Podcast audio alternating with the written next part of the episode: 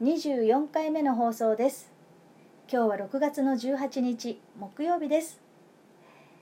えー、皆さん、えー、朝お昼そして夜、えー、いかがお過ごしでしょうか？それぞれの時間に、え聞いてくださっていることと思います。いつもありがとうございます。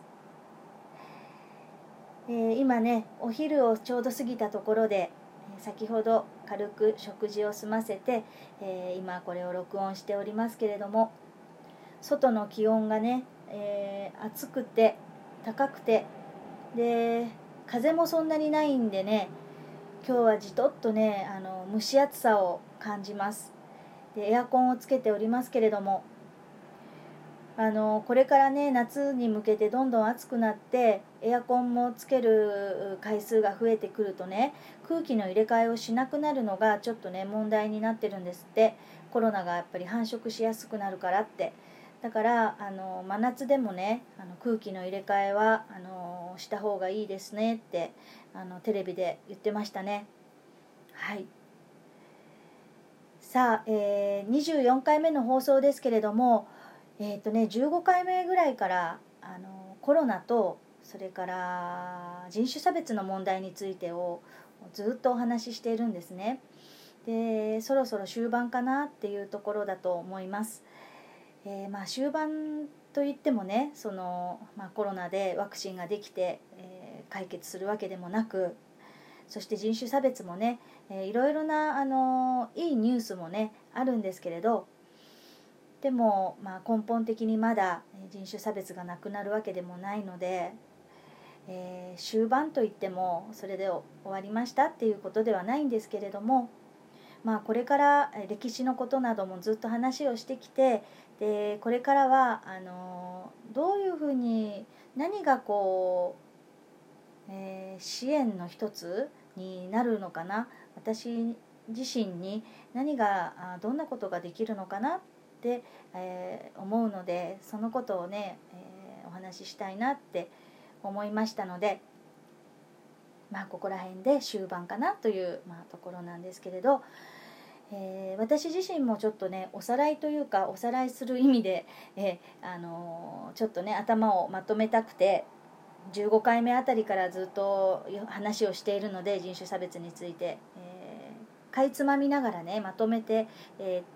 今の今日のお話につなげたいと思うんですけれどもまずね15回目ではあの人種差別のことを知ることは理解すること。でそういう理解することにあのから、えー、いろいろ始まることができる始めることができると思ったんですね。で、えー、そして、え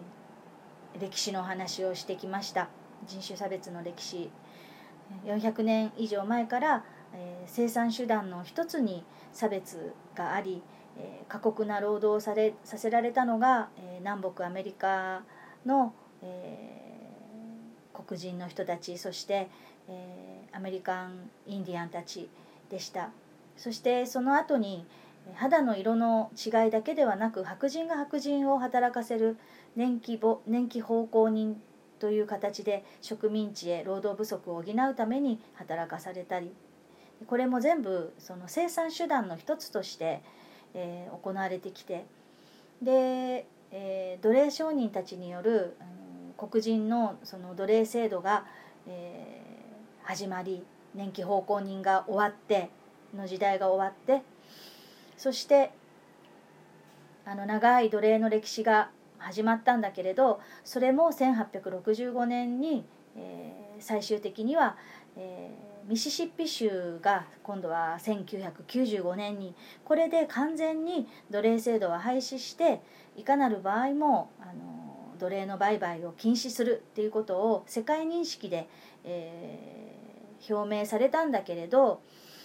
まあそこから今に至るまでですが形を変えながらまあ、奴隷制度はなくてもいろいろなさまざまな本当に、えー、差別が現在も終わっていないっていうのがあの現状なんですよね。で差別も形を変えてるっていうことであのいろいろな何て言うんだろうあのパターンの差別その巨万の富を得る搾取するためだけの、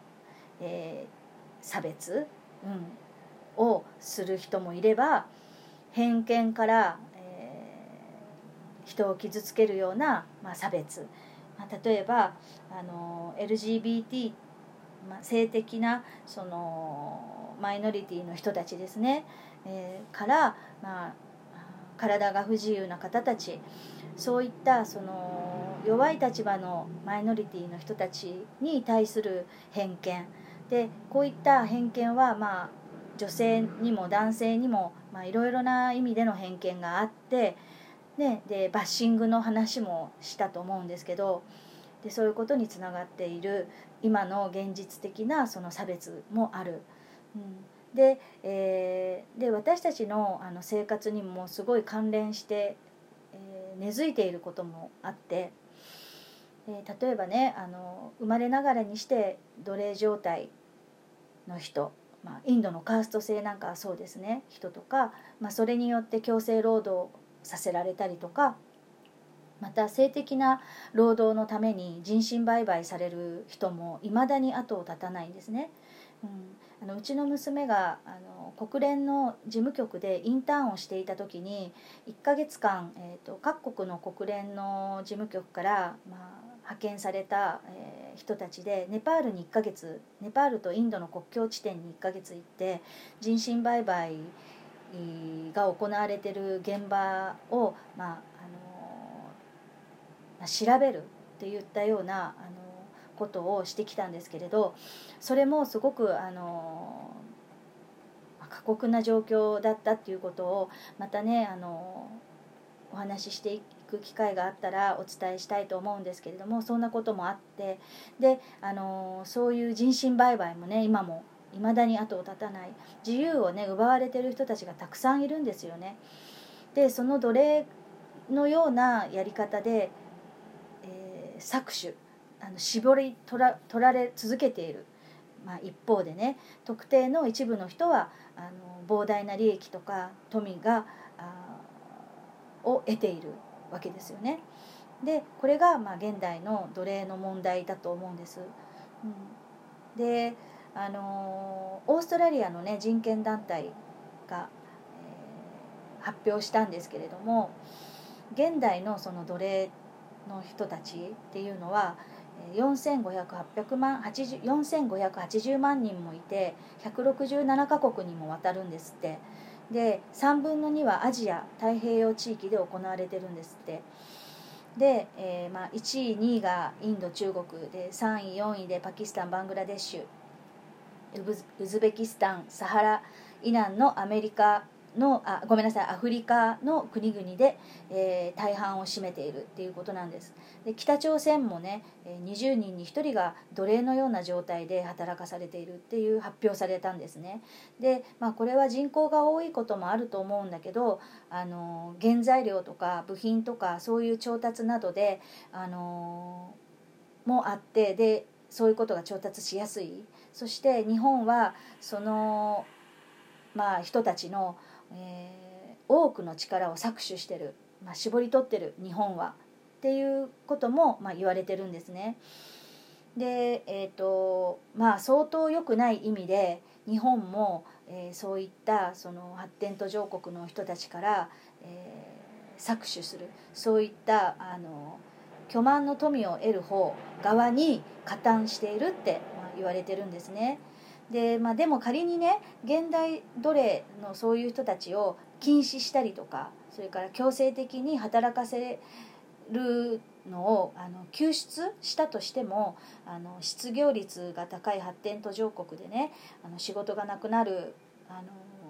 なくなってしまう人たちもいて、まあ、路頭に迷うっていう、うん、そういうケースもあるからあのでそれの他にねあのもう一回ね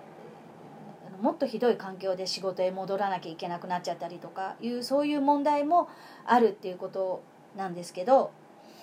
でもだからねこれは企業側だけじゃなくてそれをその利用している消費者でもある、まあ、私自身もね大いに関係していることなんであのフェアな取引で働いてる人たちが増えればいいわけだしあのそうなると、まあ、物価も上がるのは仕方ないなって思うんですよ。でなぜならもう私自身のことで言うと私の感覚で言うとあの私自身はその生まれながらにして日本人でそして、えー、まあ、黄色人種日本人として、え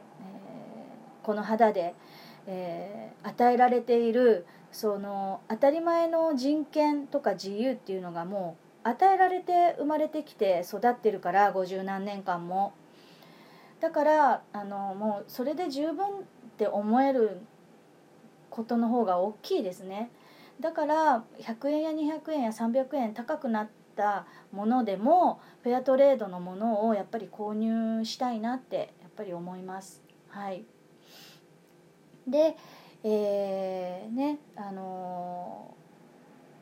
ー、まあそれがあの私にできることかなっていうふうに、まあ、思うんですけれどもうんあの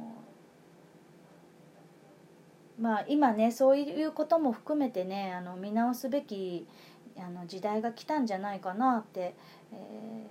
ー、ニュースを見てもねあの思うんですけれどもね、うん、このコロナがあってからですよねこうやってどんどん変わってきたっていうのはあのそういうふうにあの感じています。で、えー、まあ、フェアトレードのお話の続きをしたかったんだけど、あのー、ね、どんなものがあるかっていうのもねもうちょっとあの詳しくねお話ししたいと思うので、えー、また25回目につなげたいと思います。ありがとうございました。またね。